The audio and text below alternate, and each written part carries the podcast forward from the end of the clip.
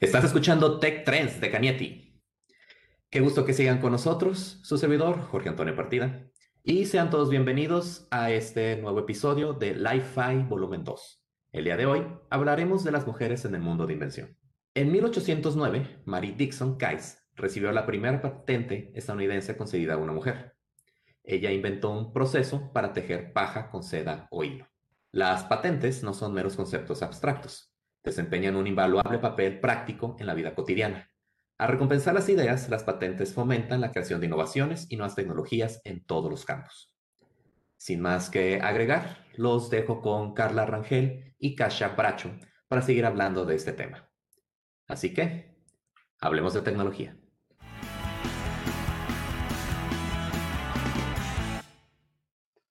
Hola, bienvenidos una vez más a la edición de Li-Fi. Los saludamos Carla Rangel y Kasia Bracho.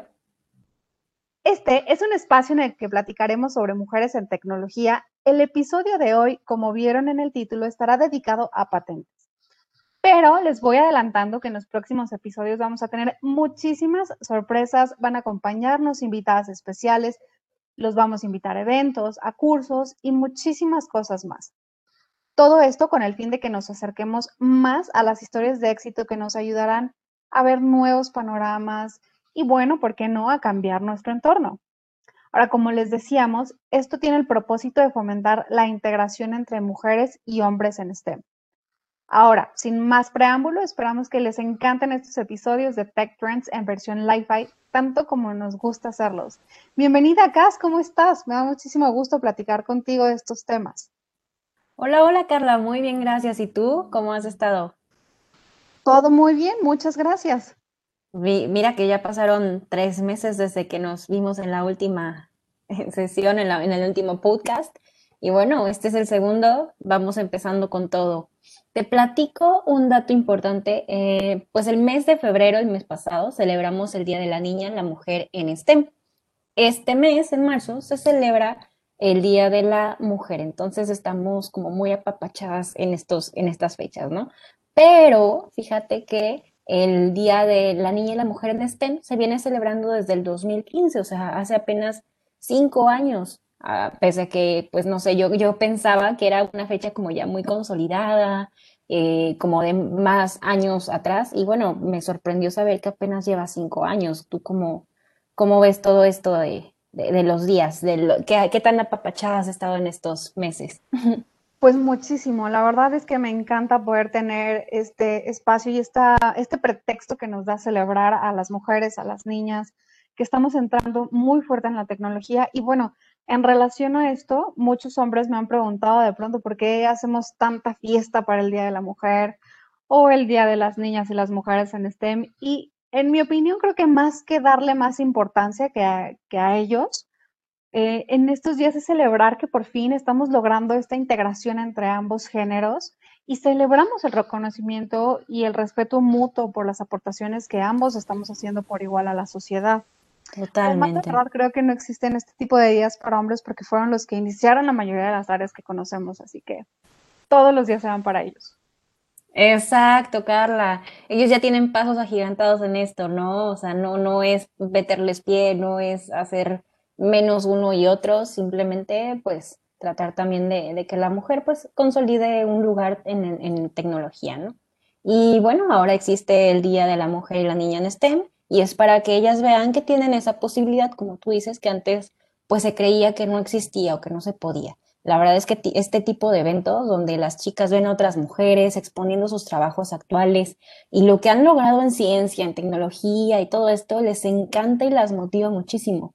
Por poner un ejemplo, eh, antes de las mayoría de las niñas, pues, ¿qué veíamos, no? Concursos de belleza y a lo mejor decíamos, no sé si se tocó por ahí, Carla, pero era de que yo de grande quiero ser Miss Universo, ¿no? Y era como un Claro, claro que me tocó. Exacto, entonces ¿Por qué? Porque pues había ese ejemplo, ¿no? Ese era un modelo a seguir de, una mujer en ese entonces. Ahora, en el Día de la Mujer y la Niña en la Ciencia, pues buscamos precisamente eso, o sea, que las niñas tengan modelos a seguir de mujeres que están en el medio STEM, ¿no? O sea, que hay muchas ramas en las que se pueden ir. Si quieren seguir de Miss Universo, excelente, ahí está. Pero si quieren estar en STEM, también hay modelos, ¿no? Entonces, ahora Ojo también, hay un dato importante aquí, eh, es que este año ha estado un poco pesado por lo del COVID, ¿no? Ya todos lo hemos vivido, el confinamiento, eh, el, que muchos trabajos se perdieron, etcétera. Pero eh, también pues nos fue un poquito mejor por el cuestión del home office para algunos, para otros no tanto. Pero para las mujeres en STEM, pues creo que no hubo tanto beneficio. ¿Tú cómo lo ves? Creo que traes ahí unos, unos datos muy buenos, ¿no, Carla? Es justo lo que te quería platicar porque estaba viendo un informe publicado en The Lancet en donde señala que para finales del año pasado, medio millón más de niñas y mujeres en todo el mundo se habían visto obligadas a contraer matrimonio y un millón más quedarían embarazadas como resultado, pues directo o indirecto, que provocó el encierro del COVID-19. Ahora, continuando con estos estragos de la pandemia en el ámbito laboral, cerca de 11 millones de puestos de trabajo ocupados por mujeres desaparecieron de febrero a mayo del año pasado, fíjate. Está increíble. bueno, pues al final fueron empleos de mujeres madres de familia o que eran cabeza de, de su grupo familiar o que incluso estaban al cuidado de otras personas. Y siento que hay muchas mujeres que durante el confinamiento se han visto obligadas a dejar la fuerza laboral en números récord. Sea, estamos hablando de un suceso histórico en el que oficialmente hemos llegado a la gran recesión femenina. O sea, y sabemos que esto nos ha afectado a todos, o sea, hombres y mujeres, niños de todas las edades, eh, solo que hasta ahora empezamos a ver y a sensibilizarnos eh, con datos analizados desde la perspectiva de la brecha de género. ¿Qué opinas? Sí, totalmente, como dices, son datos duros, son datos eh, crudos, reales, ¿no? Que no nos podíamos no nos poníamos a analizarlos, o sea, sabíamos que se perdían trabajos, que hubo beneficios para otros, pero ya este, viéndolo desde la perspectiva de la mujer, pues, híjole, o sea, sí, sí, sí te mueve, ¿no? Es un retroceso de todo lo que veníamos trabajando en estos años. Y por lo tanto, pues yo creo que hoy más que nunca necesitamos mostrarle a nuestras niñas y a nuestras mujeres estas increíbles eh, mujeres que han tomado lugares importantes en las áreas de STEM para que se motiven y vean que pueden estar ahí, pueden ser las próximas mujeres modelo y que el mundo necesita más ciencia y la ciencia necesita más mujeres. Y bueno, el día de hoy, pues les comentamos que hablaríamos un poco de patentes. Mire, si hay alguien experta en el tema, eres tú, así que queridos escuchas, por favor, quédense aquí, traigan papel y lápiz. Y por favor, cuéntanos, Cas, más sobre el equipo en el que estás. Nos habías comentado en la sesión anterior que se dedican a fomentar el desarrollo de patentes, ¿cierto? Así es, Carla. Y bueno, para comenzar a adentrarnos un poquito en este tema, dime tú, ¿qué piensas de las patentes? Cuando escuchas patente, ¿qué es lo primero que se te viene a la mente? Mira, la verdad es que uh, lo primero que se me viene a la mente es que quienes patentan son gente muy creativa, eh, son muy ingeniosos, tienen muchísimos estudios en ciencia, tecnología, o sea, me parece que son eruditos que conocen muchísimo de la vida en general y honestamente tengo un profundo respeto por el conocimiento que, que todos ellos poseen y sobre todo por el talento que han desarrollado para crear cosas. Eh, en una opinión personal es que pues no me he metido en este ámbito porque tengo algo de miedo de no saber qué hacer, no saber cómo empezar, la verdad es que sí son personas muy creativas y como dices, se le tiene mucho respeto a todo lo que se hace por patentes, pero precisamente en el equipo en el que estoy de capital intelectual, bueno, yo soy una de, de muchos de los que estamos en este equipo y nos, eh, nos involucramos o, o tratamos de hacer que la gente entienda realmente el concepto de patente y que todos podemos patentar, ¿no? Entonces, quitar ese miedo de lo que tú estás diciendo ahorita Claro que es un respeto, claro que es un trabajo eh, pues pesado, cualquier trabajo lo es, pero ahorita les vamos a platicar un poquito más para que pierdan ese miedo y se animen a buscar también patentes, ¿va? Entonces, la verdad ahorita también que, comentabas eso, para mí el mundo de las patentes, fíjate que es igual que el de la mujer en este. Cuando empezamos con este equipo de capital intelectual que te menciono que la verdad, aquí, spoiler, lo amo, es increíble mi equipo, les mando muchos saludos por ahí. yo pensé que lo, primero que me pasó a la mente fue, yo, ¿qué voy a hacer ahí? ¿no? O sea, yo, patentes. Entonces, generalmente cuando les preguntas a las personas qué piensan sobre patentes, eh, pues todos creen que es algo muy, muy difícil, solo un científico, solo alguien super pro puede estar ahí. Y desde ahí estás descartando que alguien como pues uno, mortal, que no, sé, que no es científico, pueda patentar.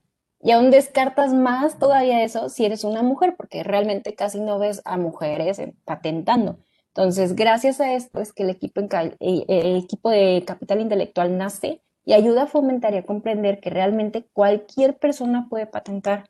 Tengo una amiga en IBM, por ejemplo, que es diseñadora y acaba de recibir su patente en el tema de seguridad, o sea, es un ejemplo de que nada te detiene, ¿no? Mucha gente pensaría que, pues, que tiene que ver el diseño con eh, ciberseguridad o seguridad, pues bueno, para que vean que nada, nada es impedimento, ¿no? Ni en tu carrera, ni mucho menos tu genio. Estaría bueno que le invitáramos en alguna sesión más adelante para que nos cuente un poquito más de su experiencia. ¿Cómo ves, Carla? Estaría padrísimo, me encantaría escuchar su historia y cómo de diseñadora se pasó a ser inventora.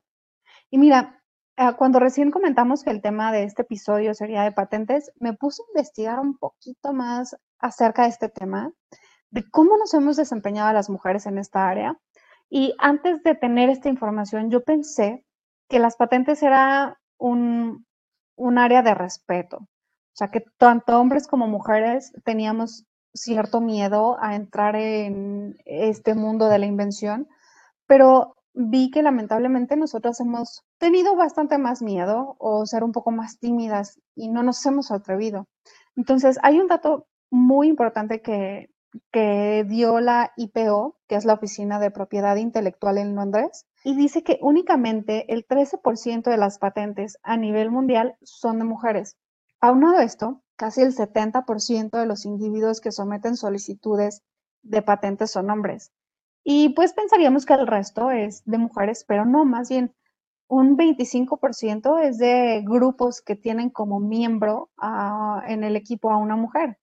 Y bueno, el porcentaje que resta, que es muy bajo, es de las mujeres que se animan a aumentar sus patentes solas. Como ves, cifras alarmantes. Fíjate que sí he notado que en los círculos de invención hay más hombres que mujeres, bueno, en los que yo he estado, pero no porque ellos te rechacen, ¿eh? ni, ni porque ellos no te quieran unir, sino porque lo que venimos discutiendo, si de por sí uno cree que es difícil hacer patentes, pues ahora súmale que sea una mujer la que lo piense y que no vea que estos roles femeninos lo están haciendo, entonces como que se complica todo, vamos poniendo barrera sobre barrera.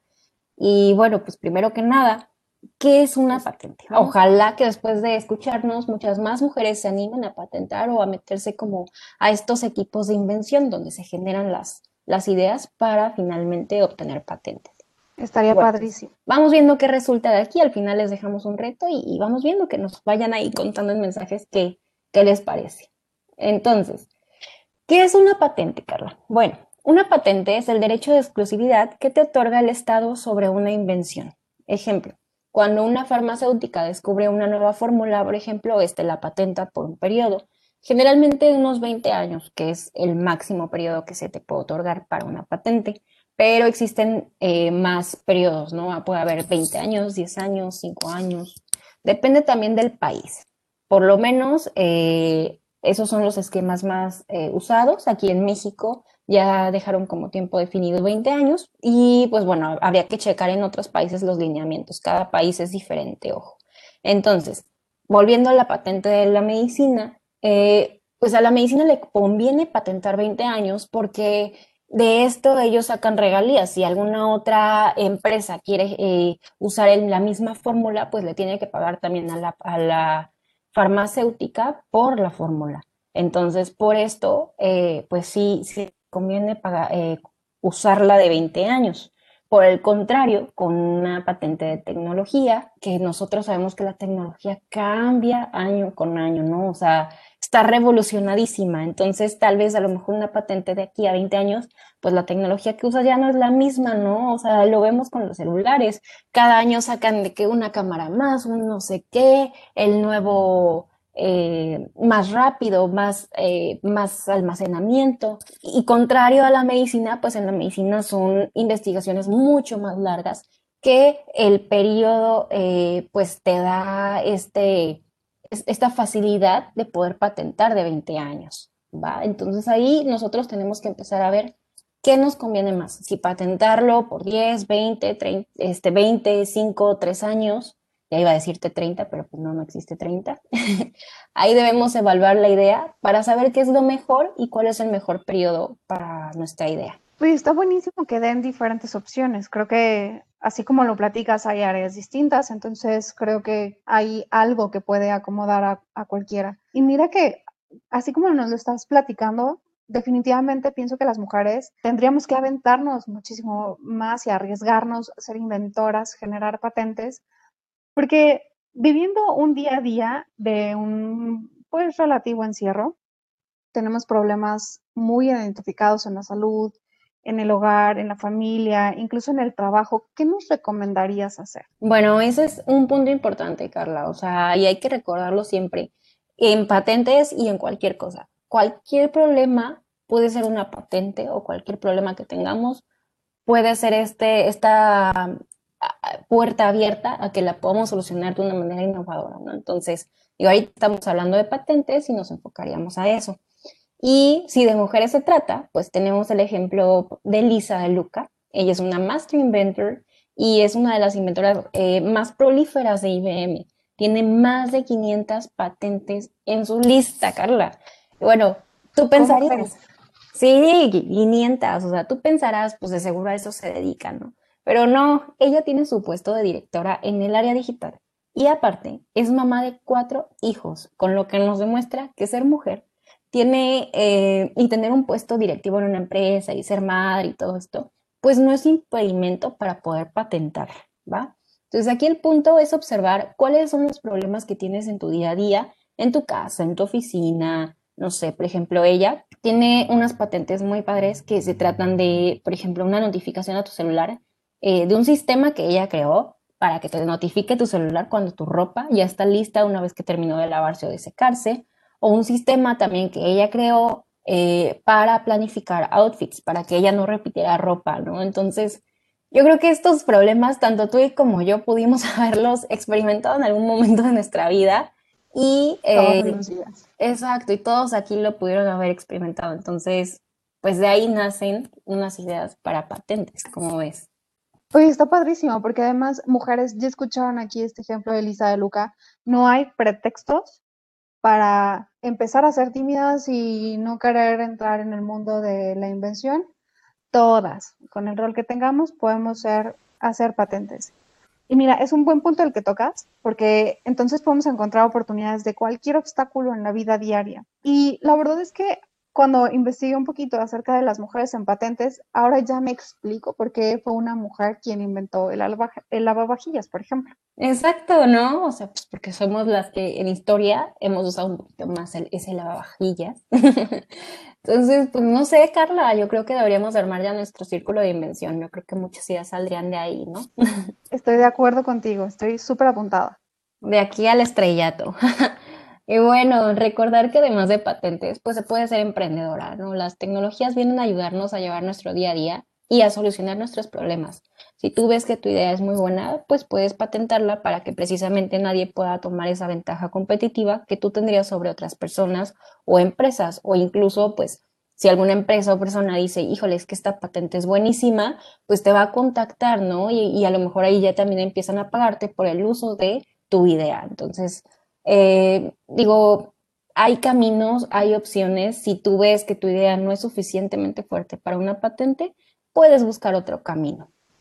Esto está súper interesante y ahorita nos vas a dar algunos tips, ¿verdad? De eh, cómo patentar. Como te digo, aquí estoy ya bien preparada, tengo papel y lápiz, así que todo lo que nos digas lo voy a escribir. Muy bien, Carla. Pues si tomen su lápiz, apúntenle. Realmente los pasos son sencillos.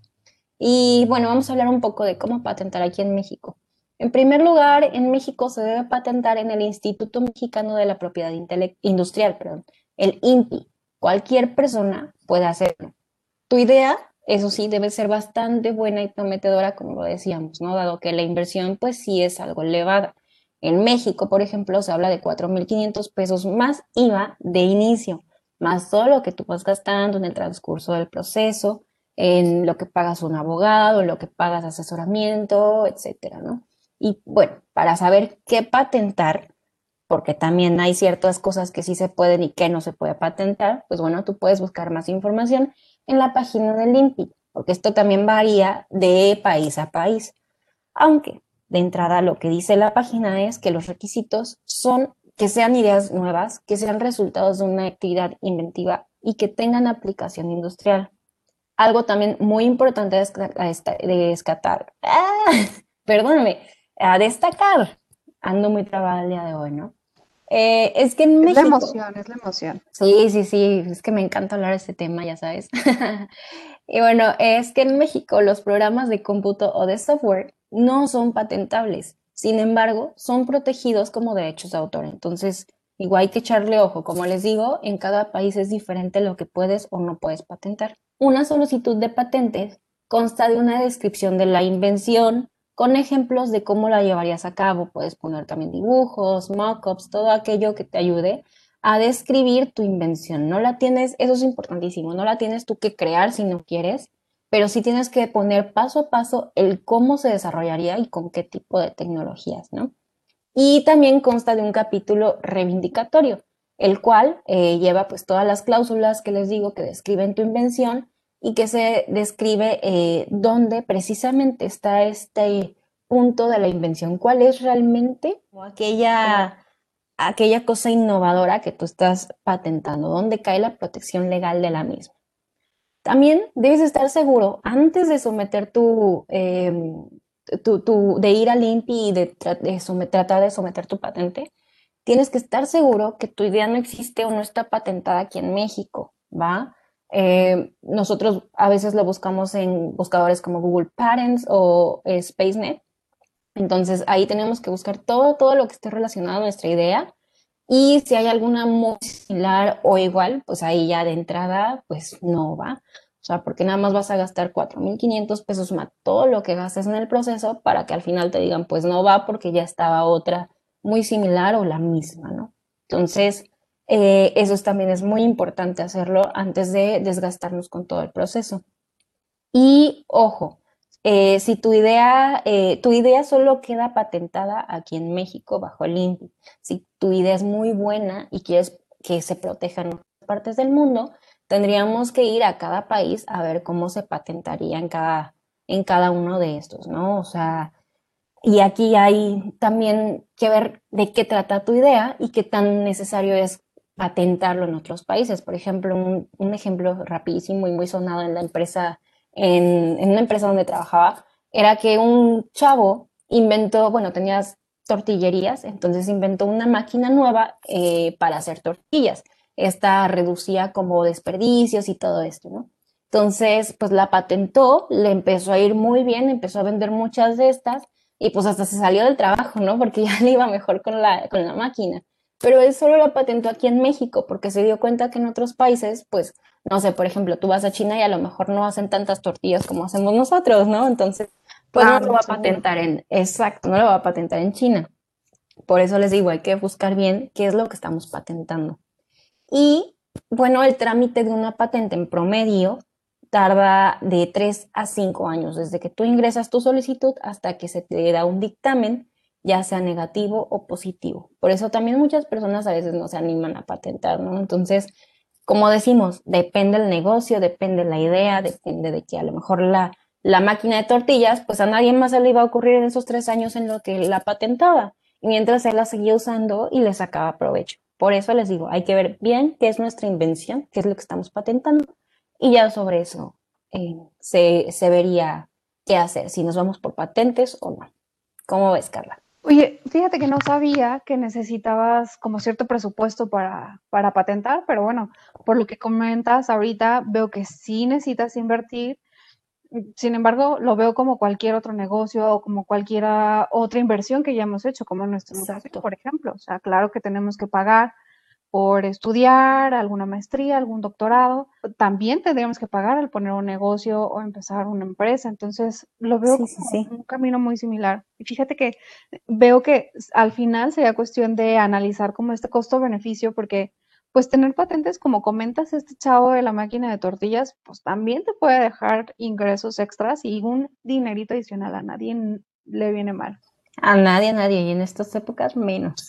Exacto. Es como cuando empiezas un startup en el que las ideas que vas teniendo eh, de este negocio brillante pues pueden llevarte a obtener ganancias o de menos que alguien más quiera comprártelo y bueno, también empezar a producir y generar dinero con eso. Mira, estaba viendo hace, hace un tiempo un ejemplo de Marion Donovan. Tal vez no todas la conozcan, pero seguro conocen su invento. Y les platico que ella inventó el pañal desechable. Entonces, antes de, seguir leyendo este artículo, yo pensé que había hecho una millonada. ¿Estás de acuerdo? Porque pues, era una invención tremenda. Sí, claro, los pañales. Sí, claro. Y, eh, pero sabes que la rechazaron muchísimas veces porque las empresas creyeron que las mujeres no necesitaban esto y que nunca habían escuchado a las mamás pedir algo semejante. Entonces, lo que hizo Marion, muy inteligente, fue de, ok, no me la compran perfecto, yo voy a empezar a producirlos. Y ella generó las primeras piezas en su taller tipo de manufactura. Entonces, años después, vendió los derechos a una ya muy famosa marca de pañales desechables. Así que, si bien no tuvo ganancias al primer intento, bueno, su trabajo claramente rindió frutos unos años después. ¿Qué opinas?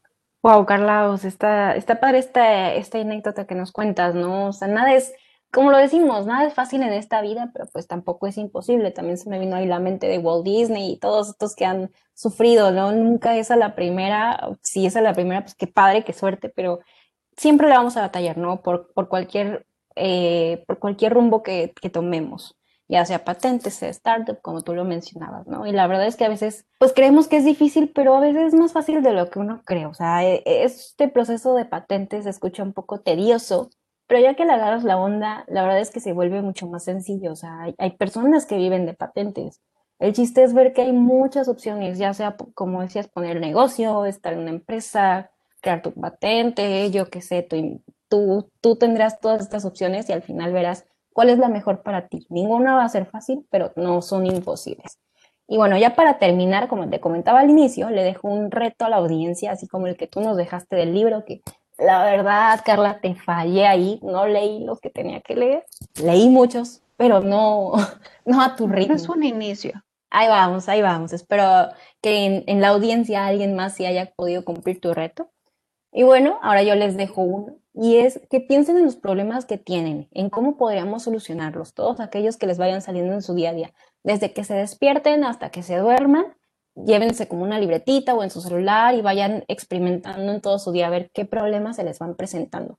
Y traten de ver si, la, si esa idea sería buena solucionarla eh, mediante una patente, aquí en México, en otros países, sería una buena idea de innovación, sería una startup, ¿qué onda? ¿Qué pasaría ahí? Se los dejamos de tarea y pues ya si alguien nos quiere escribir, nos quiere, quiere entrar ahí a discutir con nosotras esta idea, pues estaría padrísimo. Me encanta tu reto y ojalá la gente lo tome y nos escriban aquí en los comentarios si alguien se quiere unir con Casi conmigo. Nos encantaría formar aquí un círculo de invención entre todos con nuestras escuchas. Y bueno, pues sin más, les agradecemos muchísimo que nos hayan escuchado en este segundo podcast de Tech Trends en su versión Li-Fi. Los invitamos a que nos escuchen en el siguiente episodio, en donde también tendremos temas súper importantes para fomentar el equilibrio de género en las áreas STEM. Y antes de despedirnos, queremos dejarlos con una frase de reflexión dicha por Grace Hopper. Ella fue pionera en el mundo de la programación computacional y tiene varias patentes en su haber. Y nos dice, si es una buena idea, hazlo. Es más fácil pedir perdón que pedir permiso. Hasta la próxima. Y eso fue Mujeres en el Mundo de la Invención en Li-Fi Volumen 2. Recuerden que pueden seguirnos en Facebook y Twitter como Tech Trends GDL para que nos dejen algunos comentarios o algún tema que quieran escuchar. Ahí estamos en contacto. Pues muchas gracias por seguir con nosotros y recuerden, que no necesitas ser un experto para ser un entusiasta en la tecnología. Muchas gracias. Hasta pronto.